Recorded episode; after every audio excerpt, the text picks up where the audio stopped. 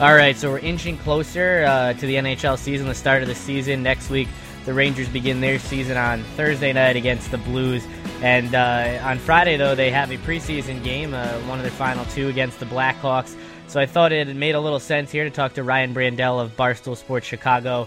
Uh, you know him as Barstool Chief on Barstool Sports Chicago. Uh, he writes about the Blackhawks for that site, and I thought it made a little sense here to talk to him with the Rangers playing the Blackhawks, even though it's a meaningless game, um, except for cutting down the rosters and uh, get everything in order for the next week. And uh, Ryan joins me today. Ryan, how's it going today? It's going pretty well. Thanks for having me. Yeah, no problem. I know uh, it's been a while since the last time we talked, and uh, I'd say it was right after the Olympic break that that first game the Rangers and Blackhawks played. So that's about what is that like seven months ago at this point, and and back then we had a lot to talk about. Uh, the Rangers were trying to find themselves. Really, the Blackhawks were sort of just waiting for the postseason to start. And we had said that if the Rangers and the Blackhawks did meet in the final, um, which was a, a, pipe dream at that point for the Rangers, that we'd do another podcast. And we didn't get that chance, but but we're back here, and, and the season's about to begin. And and I guess starting with going back to last season, you know, um, as a Blackhawks guy, you know, I can't imagine the devastation losing that game seven to the Kings. And how long did it take for you to get over that, if you're even over it at that point? Well, I, I, I do want to start by saying I think when you when you said that a Rangers Hawks uh, Stanley Cup Finals podcast, I think I laughed right in your face. like, I think I think I had completely written off the Rangers. Um, couldn't have had less respect for them at that time of the year.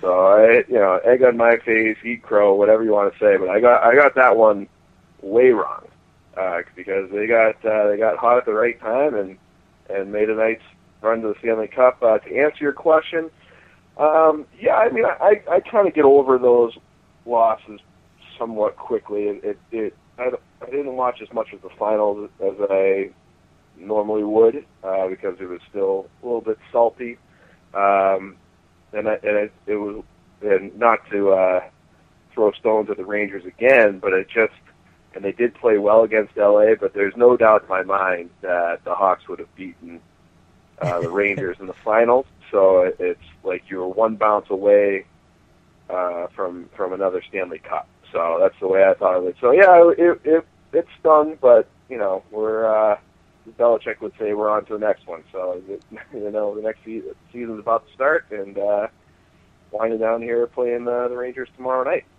Well, you did mention back way back when that uh, at that point when it got to um, both both the Eastern Conference and Western Conference Finals, and, and we were talking on Twitter, and I had mentioned, you know, hey, we got to do this podcast if it works out, and you you know you were sort of saying no matter who wins the West, they're going to win the Stanley Cup, and while that held true, and history will show that it was just a five game series. Um, you know, the Rangers had their chances. They had two goal leads in the first two games. They lost all three overtime games in the series, and and while you know you say you didn't watch it, you know you must have had to catch at least some of it. And though it was only a five game series, it felt like it was more of a seven game. Right, and I, and I don't want to I don't want to take anything away from the Rangers. They did play well in that series. Um, you know, they're they're they're a better hockey team than I than I thought they were. Um, and uh, so Lundqvist and the, the D played really well, and they got they got plenty. Or not entirely sure what their makeup is this year, but they had plenty of speed on that team with uh, Hagelin and and uh, and Nash and Zuccarello. They had some guys with some wheels that gave LA trouble coming off of that Chicago series, and uh, and yeah, they they they could have made that a long series, no doubt. So I, I have way more respect today for the Rangers than I did when we spoke, at you know, end of February. Well, I can't blame you because I didn't really have respect for them then either, and they just seemed like they were they seemed like the same old Rangers where they were just going to be a first round, possibly a second round exit, and if everything went right, maybe they'd get to the Eastern Conference Finals, and that's the way it was a few years ago when they got there and lost to the Devils. Um, in a series they probably should have won back then, and, and, probably should have played the Kings in the Stanley Cup back then too. But um, yeah, they they surprised everyone, and really it was Henrik Lundqvist, and I think for the first time, at least, you know, not only nationally but in in the world or, or globally, for anyone who you know North and outside North America, anyone who watched um, you know the playoffs and got to see Henrik Lundqvist on a consistent basis for for two plus months. Um, I think he was able to finally justify his career and what he's been doing here for almost a decade, and that is single handedly carrying this team. And and the way that things have gone for them since. Uh, since the lockout, and they've made the postseason every year except for one since then, um, missing it, uh, you know, back in 2010. But aside from that, he's been the backbone of this team. He's basically been the entire team, and uh, he was once again. He saved their season against Pittsburgh and carried them on through. And uh, I think the lasting image of last season will be him uh, laying on the ice in LA right after the Kings had won uh, Game Five in overtime, and it sort of it almost felt like he had just run out of gas and, and, was exhausted, and he's just laying there on the ice. And I think that really sums up who the Rangers are in that it was Lundqvist, you know, all along. And and for someone obviously you follow it more than the average hockey fan, but for people in Chicago, did you get the sense that you know people started to realize uh, around the hockey world just how important this guy is? Yeah, I, I think uh, for people who who are big hockey fans. It, and um, they've always known Lundqvist is great. He kind of burst onto the scene when they won that gold medal um, for Sweden. I think that was 2006. Uh, so I think that's when he really he was a starting goalie on that team, I think that gave him a lot of exposure. And then I think so people were like, "Wow, this guy's great." And then when they weren't really getting it done in the playoffs, I feel like there was this narrative around Hank where it was like, "Is this guy really great, or is he just a good goalie who, with you know, movie star good looks, playing in, in New York, and I never felt that that was justified. I've always thought he was one of the top goalies in the world, um, but I do think that, that there was some some backlash against him, kind of like in a way that like Tom Brady gets some of that, uh, where people will complain and say that he's a system quarterback or overrated. And I think it's because of how good looking he is. and I think Henrik Lundqvist runs into that same thing where it's like, is this guy really good, or do we talk about him because he's, you know, People Magazine's 50 most beautiful people or whatever. So, but I think he's great, and I think he had a, uh, I think he had a great run and, and deserves all the deserves all the credit that he gets. He, he's been a good goalie for a long time. I'd love to have him in Chicago. Um, and yeah, I, I mean, I, I was, uh, I'm glad that people have moved on from uh, from that narrative, and he got to really, really shine this last spring. Yeah, and I don't think, well, not everyone's moved on because here you still get the Islanders and Devils fans who chirp and say, uh, you know, he still can't lead them to the cup, as if one person could single-handedly lead uh, the entire team yeah, there. It takes twenty guys. Yeah, so, exactly. And and, yeah. and, I think you you guys know that as much as uh, anyone in Chicago because you've got one of the deepest, if not the deepest, roster in the league. And we talked last time about how. Um, you know, as a Blackhawks fan, it, it, sort of turned into what the Yankees have become hockey wise, in that um, you know you've got this this chance at a dynastic run and already two cups. Um, probably could have appeared in, in, another one last season if uh, you know things bounced differently, like you said in Game Seven. But uh, you look at the opportunity missed there, and, and uh, you know it's a year gone by, but you've got Kane and Toews now locked up for a long, long time, and and it seems like this window for the Blackhawks is at least going to stay open for the foreseeable future. Um, but they do have their their cap issues now, and I know you've been uh, mentioning on Twitter about potential trades. And what do you think Chicago's got to do here? You know, they're running out of days here to get under the cap, but um, it seems you know like they have to. I mean, they have to make a decision here and move at some point. What do you think? What do you think's in the works? Well, yeah, they're, they're two point two million dollars over the cap right now, and the rule is that you have to be cap compliant by like five o'clock on October seventh. So they and they they're the only team that's over the cap right now that can't put somebody on long term injury reserve to, to uh, you know get that money off their books. So they have to make a trade. Um, there's a lot of talk about Kris Versteeg and Nick Leddy, and then also a guy that some Rangers fans might be familiar with, uh, Michael Rozsival. um, so those, those are the, the three names that get thrown around uh, the most. My money is on Nick Leddy just because he probably is the guy that teams will actually want. 23 year old defenseman with, I think he already has 50 some odd playoff games of experience and can really skate and play on the power play. So he, he's. Uh, I'm not a huge fan of him. He's a third pair guy uh, for us, but I think he he's got a bright future. So I think that's the guy that they'll try to move. And I would actually like to see him move uh, uh, Versteeg and and one of those defensemen. So just to get uh, get under the cap, you know, safely, and maybe have a little bit of money to play with at the deadline. So that's that would be my my goal if I were in uh, Stan Bowman's shoes, but we'll see how see how she goes. We've got uh, you know five days left to make that happen. Well, uh, you know, when you mentioned Nick Leddy as a potential guy, and that must just be devastating to get traded away from the Blackhawks right before the season because, uh, you know, having been out there last year for Rangers Blackhawks and, and seeing what that city's like during hockey season, and I know you mentioned back in our last podcast that it hasn't always been the case in Chicago with the way people are, uh, you know, so avid about the Blackhawks. But, I mean, to be going from basically, you know, the epicenter of the hockey world, at least in the United States, and to go to any other team has to be a letdown. Yeah, and, and we always joke that um, you know a lot of hockey players read read Barstool, and we had quite a few guys um, that were stoolies in in the Hawk system, and they've all gotten traded to like Florida or Calgary or these other places, and it's just like my God, like Stan, just if you're associated with Barstool at all, he's getting rid of you, and so you go. I mean, imagine that jump where you're going from 22,000 leading the league attendance, rabid fan base, and now you get traded to Florida, and it's 6,000 people, and nobody cares. It's like wives and girlfriends only at the uh, and parents at the game. So that's got to be tough to take. So yeah, that'd be tough on Nick Leddy. Hopefully, like I don't have any. uh any problem with Nick Leddy. I think he's, you know, he's been a good hawk. Uh, you know, hopefully he goes to a good situation. I don't know if the Rangers need a defenseman like that. Sounds like maybe you guys should just uh, send us a draft pick for him since he stole Kevin Hayes, um, and we'll give you Nick Leddy too, bail us out a bit.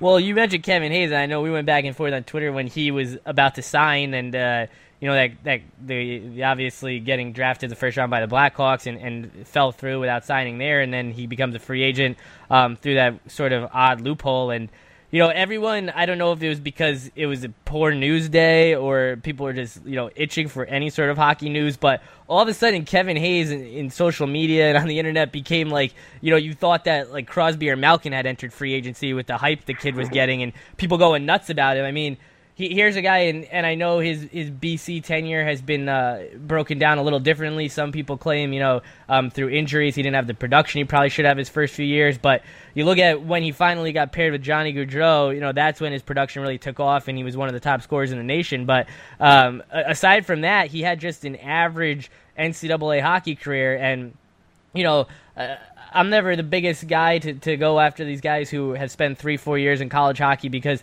um, you know, if, if, they were good enough, they probably would have been in the league already, or, or, or maybe had never gone to college in the first place. But I just thought that Kevin Hayes got way more attention than any, uh, you know, sort of unrestricted free agent uh, in, at the end of the summer should. Yeah, I, I think um, it's kind of a mixed bag with those college free agents. I know um, uh, what's his face, Nick Schultz who was a Wisconsin kid. He got drafted at some point. I think he was a second round pick of like Carolina, and then went through his whole career. And then he um, didn't sign with whoever originally drafted him, and, signed up in Edmonton. And he's been a really good player. Uh, so I think it depends on the on the prospect. The Blackhawks actually might um, have a, a college free agent uh, on their roster as well, as the brother of uh, James Van Riemsdyk. We have Trevor Van Riemsdyk, and he's been kind of the surprise of camp out of uh, out of UNH. So I, I think that uh, it's a tough transition going from from college straight to the NHL, and and not a lot of guys can do it. I wouldn't rule it out either. I mean, Hayes has got an NHL-sized body. I think he's six three and 220 pounds, and really good vision, smart hockey player. Um, he seems like you skating might be lacking a bit, but I don't think that's as big of a deal in the Eastern Conference as it would be uh, in the West. So I don't know. Maybe he can do it. And, there, and that injury to uh, Stepan kind of looks like it might be paving the way for him. Yeah, and there's another guy who has always had a lot of attention and uh, been hyped up a lot more than he should be, and uh, especially when it came to the Team USA stuff. But Rangers fans, I mean, if you say anything negative about Derek Stepan, people just get on you in an instant as if you know he's some uh, you know hockey god here. And and while he is the first line center, that's sort of by default because they don't really have a first line center. So um, a guy who would probably be a great second, third line center, another team gets the the title and the status of that here. And uh, you know he, he's been the I'd say for fifty percent of the fans, he's sort of been the whipping boy because his production isn't what it should necessarily be for uh, really? the minutes. That's he, yeah, I mean, the, the I minute, really I really like his game. Well, I feel just um, like the minutes he's used. I mean, he he can also sometimes be overused. But do you guys have that guy in Chicago where there's the one guy that uh, half the fans seem to tend to jump on and the other half are uh, in love with? Uh, there seems to be like a Twitter mob for a certain guy every year. Um, the, for there, there's a whole faction of um, hockey writers who are very much anti-fighting, and they kind of think that everybody should be Patrick Kane.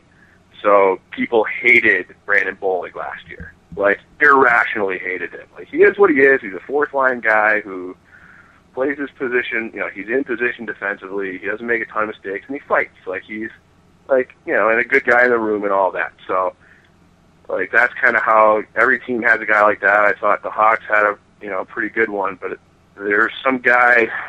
Actually, he was like kind of um, a CBS, the, the local CBS writer for, for the Hawks, said that Quenneville needs to be saved from himself, and because but so this guy who has never played hockey, he's never been in an NHL room, is telling Quenneville that basically you're an idiot and I don't care about your two Stanley Cups or 800 career wins. So there's there's a big so I'm sure there will be some guy this year that everyone hates. Uh, Brandon Mashinter is looking like he's going to make the team, former Ranger. Uh, I'm guessing if he's on the team, it'll be him because he plays that enforcer kind of a role. Um, the guy for me personally is is Bickell because you know from October to April he's a dog. He had nine goals during the regular season last year. Kind of plays on the perimeter. He's a big body. He's a frustrating guy, but then you know, come playoffs, he's going to flip the switch and be an animal and a wrecking ball. So you just kind of put up with it because you know the good Bryan Bickell is is coming. So that that's kind of what it is. But I don't really have a a whipping boy personally. But whoever whoever will end up being the enforcer type guy for the Hawks will get uh, massacred here in town.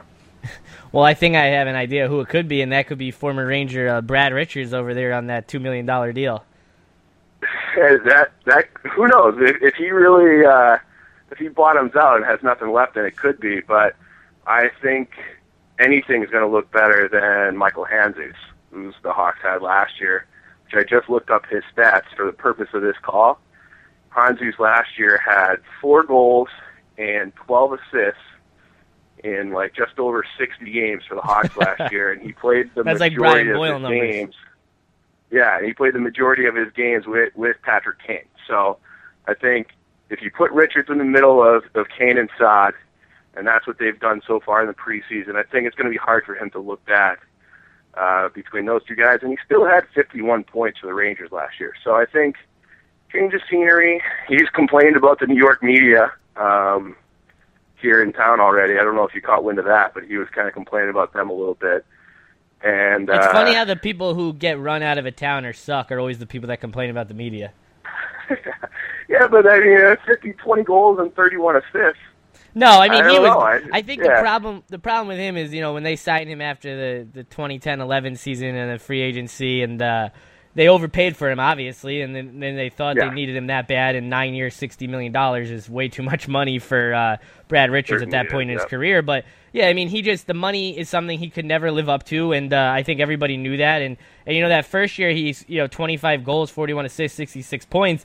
That that was a pretty solid year for him and even that was a letdown and I think that people had be- big expectations for him for you know a guy who never scored uh, 30 goals once in a season in his career. I think people expected to get way more production out of him, but um, he was a good Ranger. I mean, down the stretch and in the playoffs, you could see his age and fatigue start to settle in, and uh, that's when he you know his his minutes sort of got uh, dropped, and he's relegated to third, fourth line duties, and basically was just on the power play, which at that point he wasn't even doing a good job on that either. But I think in Chicago, where he could sort of be hidden and he doesn't have to be the go-to guy or at least one of the go-to guys, and uh, he could just be a supporting character. I think uh, I think he's going to do really well there, which is kind of sickening because uh, how much money the Rangers had to buy him out for.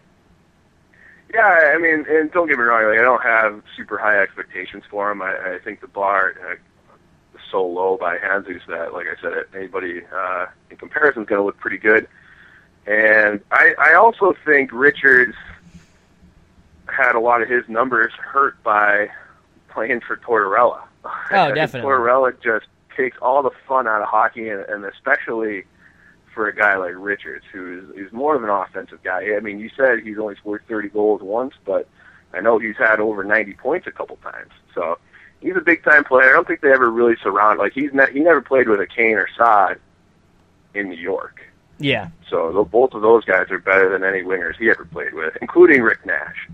And um, so I don't know. I, I think if he if he puts up 51 points for the Hawks come as a second line center, I would be over the moon. I don't I like if he all he has to do for me is replicate what he did in New York, and I'll be I'll be happy because that'd be a huge jump over uh, what they got out of Michael Handzus.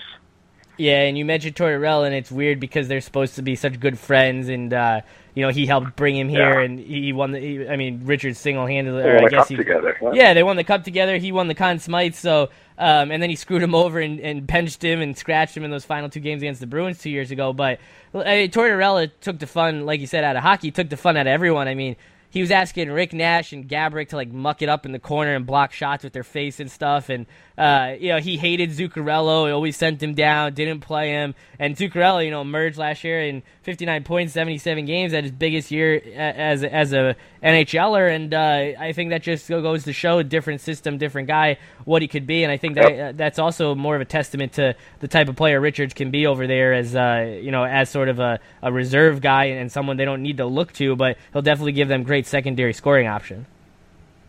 Yeah, and, and maybe a little bit of help on the point now that it looks like the Hawks are probably trading Nick Leddy. Um, can run that second uh, power play unit on the point, and so I, I think it's a good fit. And I, and I love that it's a, only a one-year deal because, like you said, he did look like he broke down in the playoffs last year and probably deserved to get benched um, at at uh, various points in the playoffs. So. Yeah, I, I think it's uh, it was the perfect deal because the Hawks have a really nice uh, prospect coming along. This kid uh, Turbo Teravainen, uh, Finnish kid, but he's just he's just not quite ready. Um, so I think that he'll get some uh, some Rockford, some AHL time this year, and some weight room time, and um, but then next year he should be ready to go and, and be a top. You know, he's like the next great Blackhawk. So. Uh, so the timing, the one-year deal, the cheap money, all that worked out great, and uh, yeah, I, I, I'm optimistic, but I don't really have high expectations for him either. Well, uh, the the thing with you guys in Chicago that you've gotten used to is something that I just experienced for the first time, and that is how short the off season is when you make the final. And it just seems like yesterday, you know, they were playing Game Five and they were losing, and now here we are, uh, just a few days away from opening night for the league. And you know, is, is that something that that you've gotten used to over the last few years, where you just expect this two and a half, three month off season, then boom, you're right back at it? Yeah, and it's funny you say that because I mean, how long did the Stanley Cup Finals last? Like ten days, Yeah, and so your season was ten days longer than than uh, than the Blackhawks, and I feel like this summer has taken forever. like, uh, and and normally, you know, coming off a win, you're right, or being in the finals, it goes by like you know in a in a flash. But this summer, it's just like probably because we had that you know bitter taste uh, at the end, it, it just seemed like hockey, for me at least, it just seems like hockey can't get here fast enough. And probably part of that's because every other team in town is so brutal. So they, uh, we, we need to, to feel like winners again, and the Hawks are the only team that, uh, that give us that. So Well, you got you got the Bears. Uh, I mean, they're what are they two and two now, so they're not really they're not terrible.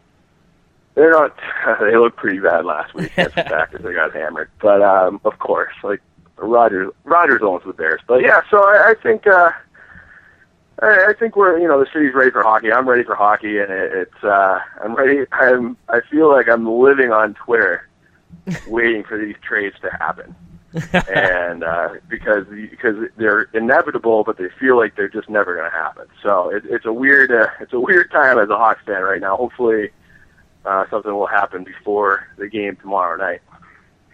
Well, I just looked, and the uh, the Blackhawks Kings game seven was on June first.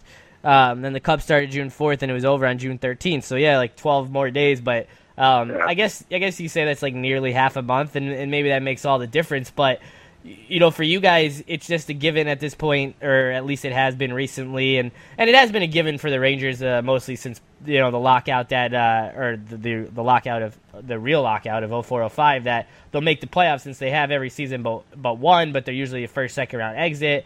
Um, last year and, and, the two years before that um, was a difference with going to the Eastern Conference Final and the Stanley Cup Final. But for you guys, I mean, do you is the regular season even fun to you? I mean, I know as a Yankees fan, before these last two seasons, it was sort of just like get through the regular season, nobody get hurt, and uh, and then we'll see in October. And, and, it was sort of just like a thing that happened along the way. Now, obviously, going in the future for the Yankees, it's not going to be that case, and now I have to live and die with 162 games. But for you, for you guys, I mean, is is 82 games? Is just like you just get bored of it after a while? You just wait for the playoffs to start?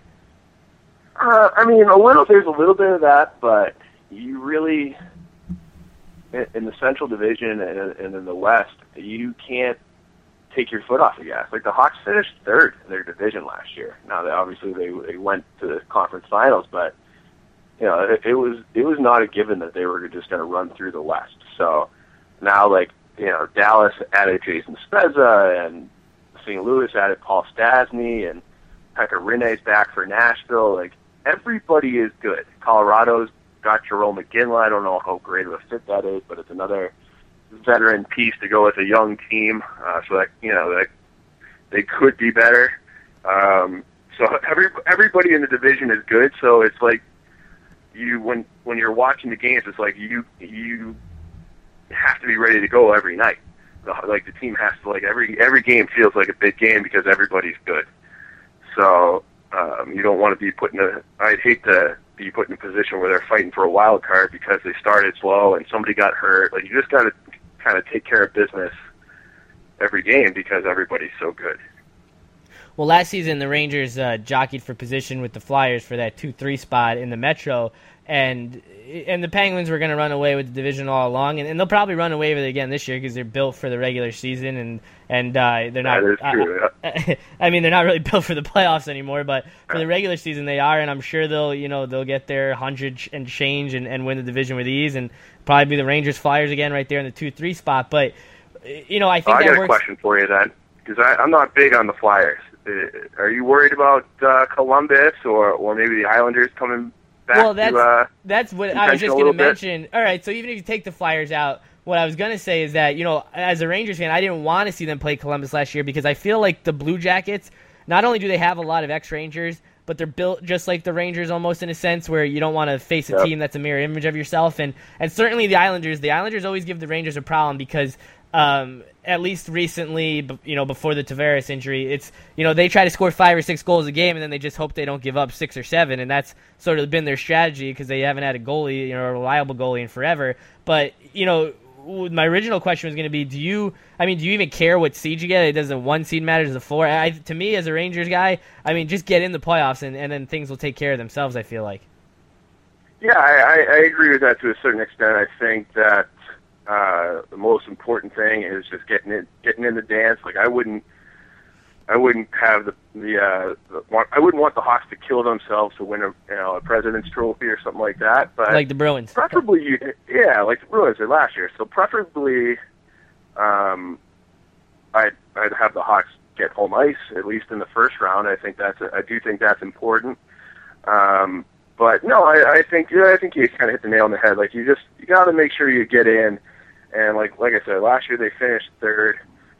It's just you know everybody everybody's good, so it's I don't know. The Central's so tough with St. Louis and Dallas and Minnesota signed Thomas Vanek and um, like I said about Colorado, they got some some guys coming back. They're you know going to improve their team. So everybody's good. So it, it's not quite like like the East, where I feel like each division in the East has two playoff locks, and then it's kind of you're throwing a dart. I feel like Barry Trotz, like Barry Trotz might fix Washington. I really believe in Barry Trotz, so maybe they, maybe the Capitals come back a little bit. Um, but yeah, I think it's the Pens and the Rangers, and then kind of everybody else. well you So bring your up take on uh, on the Atlantic too, or the Metro? Yeah, yeah.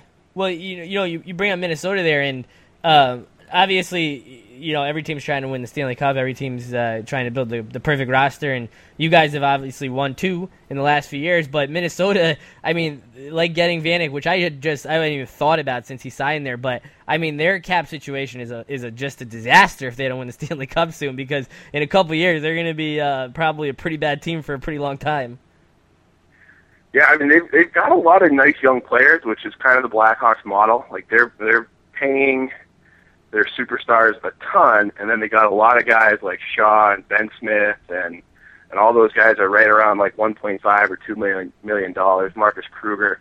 So I think that's kind of the model. Like you, if you have superstars, you lock them up and give them the money, and then you really have to draft and develop well. And I think that's why Minnesota was able to surprise some people last year because they do have like the big guys like Parise and Suter and Koivu and now Vanek, but they also have guys like Erik Haula, who's like a little kid who played at uh, at University of Minnesota, but lightning fast, kind of kind of like Hagelin a little bit, not as not, not as big as Hagelin, but um, you know just unbelievable speed. So I don't know. I think Minnesota has. I do think they actually have some staying power. The funny thing about, like you said about their um, their cap situation is that they spent so much money on players that Forbes said that they lost money last year. So they sold out every game, but somehow they still couldn't make the financials work because I don't know if it was their TV deal or what, but they they came back uh, in the red after last year after they dumped all the money on Parise and Suter and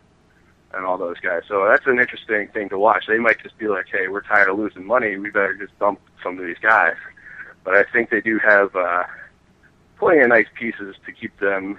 I don't know if they'll ever surpass the, the, Hawks or the Blues, but I think they'll be in the mix of the playoffs for the next three, four, five years. Well, you've got your uh, your stars in, in Kane and Toews certainly, and uh, I just remembered a, a, tweet you had recently about you know the Derek Jeter farewell tour and how you started to feel bad because eventually that's going to happen to the Blackhawks and to Kane and Toews. And uh, certainly that's not for a long, long time at this point, uh, signing those extensions in the offseason. But, uh, you know, how long do you do you realistically think you have? I mean, they, you, you know, you always have to overpay for the superstars, and they'll never be uh, what they were when you originally signed them. But what do you think this window for the Blackhawks is right now? Well, I think Toews is 26 and Kane is 25. So I think it's wide open. They just signed those eight-year deals. So Kane will, or Toews will be 34 when that deal runs out, I think I think for as long as those guys are around, it'll be a legitimate Stanley Cup contender. So, um, but they, I mean, they they're going to have to replace Hossa. Uh, hopefully, Saad can kind of move into that superstar role that that Hossa's had, and, and Patrick Sharp's getting a little bit older. But they've got Teravainen coming, so I think that they've got they've done a nice job of, of finding guys a little bit later in the draft that once they, you know, they're taking risks on guys, and then in the draft, uh, and then they're developing, and they become top prospects. So that's what Saad was a second round pick. Now he's, you know, widely thought of as one of the best young players in the game. They got Teravainen at 18. Now I think he's rated as like the third highest prospect in the game, behind like uh, Jonathan Drouin and that um, Russian kid for the Capitals. So so yeah, I think that Stan Bowman and the, and the whole player development uh, are doing exactly what they need to do to kind of keep this thing on the rails uh, and finding the next generation of, uh, of role players to go around their superstars. So I'm, I'm happy with it. I think they, I think, like I said, I think it's wide open uh, for the Hawks this this championship window, but you got to capitalize. So we saw last year, it was just like, man, if they would have won three and five, you're a dynasty. Now it's like you're kind of shooting for like maybe that Spurs model, where you win one every couple of years for ten years. So then you end up with you know hopefully four, but it's not going to be like that condensed run of three and five, which would have been pretty special. Well, when the Rangers uh, beat the Flyers in Game Seven last year in the first round, I think everyone just sort of felt a uh, sigh of relief because they had to get through that first round. They had to get past the Flyers, who were just not even really not even really belong in the playoffs probably. And then when they went yeah. down three one to the Penguins, um, I think everyone just sort of felt like it was over. And you had the people who said you know they could get back in, they could get back in it, but they weren't even scoring at that point. Um, and right. then and then at, and then you just hope they can extend the season. Like every win, you know, you get an extra couple nights of playoff hockey. Um, and then when they got to Game Seven, you felt like they could really win it. They win it, then they get to Montreal and I didn't feel great about that series going into it. And I thought, you know, just getting the Eastern Conference Finals after what they had dealt with uh, in the first two mm-hmm. rounds, mm-hmm. two game sevens, I thought uh, was a plus. Uh, and then Carey Price gets hurt, and you realize, you know, you probably have to win this now. And then they do that, and they get to the final. And I, I didn't even care. I said, you get, you beat the Canadiens, you get to the final, whatever. It doesn't matter if we win or lose. You got to the final. And then once you get there, that goes out the window. Especially when you have these two goal leads and you're hitting the post ten times in overtime. Um, and they yeah. had the chance to win that series. And I think the thing that sucks the most is yep. is you look back and it's been 20 years since they won the Stanley Cup. This season will be 21 this next June, and uh, you just never know when you're going to get back there. I mean, it took them 20 years just to get back there. They haven't even won it again, and now that you have that taste, where you know a couple years ago they made the Eastern Conference Finals and lost. Now they made the Stanley Cup final and lost, and the only place to go from here is to win it. Uh, and when you go into the season with that mentality that it's basically you have to win the Stanley Cup or it's a failure, that's something that you're experiencing there, and it's sort of a dangerous thing there, where uh, only being the last team standing is the only way to con- consider the season a, success, uh, a success. Yeah, but would you want it any other way? No, I don't. I don't. And I like. Right, you want the Ra- yeah. Like I, I think that you should feel that way about the Rangers. And uh, I was going to ask you, what do you think their championship window is? They got some nice young pieces with Kreider and Stepan, and and McDonagh's still young-ish, and they they have another six-year run in them with this group, or is it all kind of tied to Hank? You know, I think it is tied to him. I mean, through training camp here and through the preseason, you've seen that they've sort of uh, revamped their system. They've got a lot of young kids. I mean, they're trying to supposedly make room for this Anthony Duclair kid who's only 19, who they could send back to juniors. Got this crazy yeah. uh, cap situation, and uh, I mean, well, not only Cad, they have the you know he's the 51st guy they'd have to cut someone, and uh, he signed right. after the deadline, so he's going to lose a year no matter what. So it's this whole you know bizarre thing, but it's weird for them to you know have a 19 year old kid that they're possibly thinking about putting on the opening night roster. But uh, like yeah. I've said, I just don't want it to be you know uh, you know, 10 years from now or whatever, and Henrik Lundqvist is having his jersey retired MSG, and he's standing there, and, and the, his best moment, you know, was was making the Stanley Cup final and losing in five games. I think he deserves better than that, um, and I'm, I'm glad they finally decided to stop wasting his prime and, and put a good team around him, and hopefully this is a team that can score consistently because that's been their biggest issue for a while now. So I think their window is pretty good, but I do think it's tied to him in some sense. Um, and he hasn't shown any signs now that he's you know getting to his mid 30s. He hasn't shown any signs of uh, you know breaking down or wear and tear or anything like that. And I don't know if that's something that's just gonna you know hit him one day. He's gonna lose it overnight. But uh, I think he's got a few good years left, and, and hopefully he does because he signed that seven year extension or uh, last year. So uh, I think that, I think they've yeah, got a good I, I think they've got a good like, window. Technical on it, uh, but I think his style where he he plays so deep and he just takes up so much net that I think that kind of lends itself to a longer career. You know, it's not like he's a guy that's going to like lose his athleticism, or if he lo- or if he does lose a, a shade of athleticism, it's not going to have a drastic effect on his game. Where you might see that with a guy who's out on top of his crease and and more more aggressive. I think the way Hank plays will lend itself to a, a slower decline. Um, so for whatever for whatever that's worth, like I, I think that he, I think like they signed into that long deal. I think they'll get their money's worth. Yeah, and I think um, I think one of the things that to to allude to that and, and, keeping him rested and keeping him from getting fatigue later in the season is that last year I remember Alain Vigneault had said that. Uh, before they even started the season, he was doing a, uh, I forget if it was press conference or just an interview, and he mentioned how you know through research they realized that um, you got to keep a starting goalie under 60 games started, and it gives you a better chance um, at, at, you know doing better in the playoffs and reaching the Stanley Cup. And you know, obviously that changes every year, and it changes depending on who the goalie is, who the team is, what the situation is, and and that went out the window as soon as you know the playoffs became um, you know a concern, and he ended up starting 63 games, and then they went and broke their uh, their little model there. But I think you know if they can sort of uh, you know keep his games down, and and maybe they could do what the Blackhawks do and get into you know such a big lead that they can actually rest and they're not grinding it out to like game 80 to finally clinch. But he he has played a lot of games. I mean, 63 last year 43 in the shortened season 62 68 73 70 72 70 and then 53 his rookie year when he was split in time so you know that's a lot of games. That's that's a lot of extra minutes logged, and then certainly in the playoffs, um, he's logged logged an extra a lot of extra time and 40 games in the last two years or or whatever it's been. And uh, yeah, so I, I, think you know, like you said, maybe his style lends itself to to keeping him in the league longer, and it's sort of uh, you know it's sort of a better style than maybe we saw out of a guy like Tim Thomas or something like that.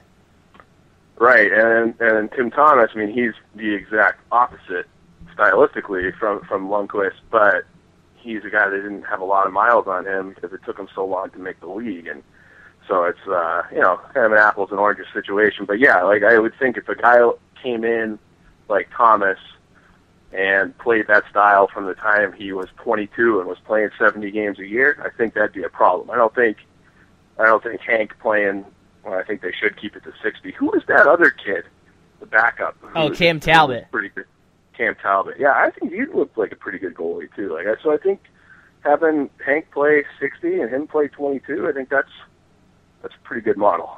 Yeah, and you you know uh, what I just thought about. You mentioned Miles and uh, his miles, and I know people always talk about uh, you know these guys that have long uh, careers, and especially uh, in the postseason a lot, no matter what sport it is. And you look at like Jeter, for example. I mean, he played 158 playoff games, which is essentially a full season of the most Yeah. competitive, high leverage games. So he basically played an extra season of baseball. And uh, you know, you ever do you ever think about that with the Blackhawks when it comes to the fact that they're playing you know 102, 100 and uh, you know five games a year rather than these other teams that are just playing 82. Yeah, I mean, it, it, I I always worry about the older guys, um, like Marian Hossa, but he has always been pretty good. We saw Sharps game kind of fell off a little bit, um, but I guess he he had a shoulder problem, so. Um, but yeah, I, yeah, it's something you worry about because and all those guys last year, all the Hawks top guys played in the Olympics too. So uh, the Hawks had I think 11 different guys make the various Olympic teams. So they played a lot of hockey in the last 18 months, and I'm not saying that that's why they lost because I don't think it is, but it's you know it's something to to think about. So, um, but yeah, I, I, I'm not too too worried about it. I, I just think that the Hawks have just they just kind of have it rolling with these these next next generation. So. Uh, if Hossa loses a little bit, I think Saad continues his ascension, and maybe they, you know, flip uh, flip roles in terms of importance and where they're playing and who they're playing with. But I, I just think Hossa will be, I think Hossa will be kind of like a Jagr as he gets older because he's just so big and strong um, that kind of a similar analogy to Hank, where I think his game will age well because he doesn't need to have that super speed to be an effective player. He's so good defensively, he's so intelligent, and he's so big and strong that he just shields the puck away from guys that, and he makes himself effective. So I think that uh, I think he'll, his game will age well. He can play until he's 40 or whatever, and and uh, still be a, a part of a big part of a championship caliber team. So I love the Hawks. I think that I think they've got it pretty good. Just just talking about them with you has me kind of fired up. That yeah, saying all this stuff out loud, it's like wow, we we've got it, we've got it pretty good. So I'm Well- ready uh, ready for the season to start. I think that's a good comparison for Hossa and Jagr because if you look at Jagr, you know, back in the early '90s when he was flying around and uh, you know putting up the, the hundred plus points every season, and then as he got older and uh, sort of uh, the Capitals Rangers days when he sort of had a bigger body, different style of play, uh, would just sort of work the half wall and, and, and you know face the boards almost and keep his you know the puck away from the net, and that's where he did most of his work. That's how he picked up most of his assists, um, and then he could you know outmuscle anyone in front of the net. I think that's a good comparison because I do feel like him and Hossa have the same style to play and definitely the, the same body type to play that style. Yeah. Yeah, and uh, and even I mean I think Jagr's 43 now, and you could argue that he was the Devils' best offensive player last year. Yeah.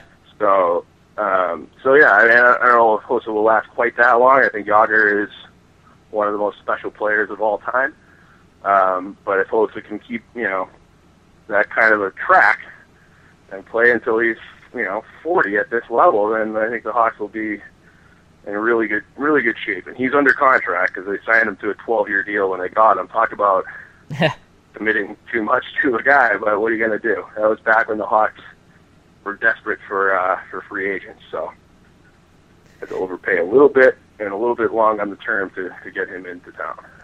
All right, Ryan. Well, uh, we'll have to talk again uh, at some point here uh, in the early season, or at least you know again before the New Year break, because uh, the the Rangers and the Blackhawks, thanks to some you know odd scheduling, don't play for the first time till March 8th, which is just so far away, and then they play again March 18th. So uh, that first one's in Chicago, the second one's home, so they don't play for about you know five months, and then they play twice in ten days. So we'll talk again though, and uh, you know we'll we'll stay up to date. Yeah, we'll talk to you. You know, whenever whenever you whenever you need. I'm always available, so uh, feel free to call and um, and yeah, we'll just saving the making sure, making sure the elite teams have uh, some good competition leading up to the playoffs. So Hawks and Rangers at that time as a tune up for uh, for the tournament makes me feel pretty good. Yeah, and hopefully this year, uh, maybe we get that wish. Maybe we get that New York Chicago final. I would love it.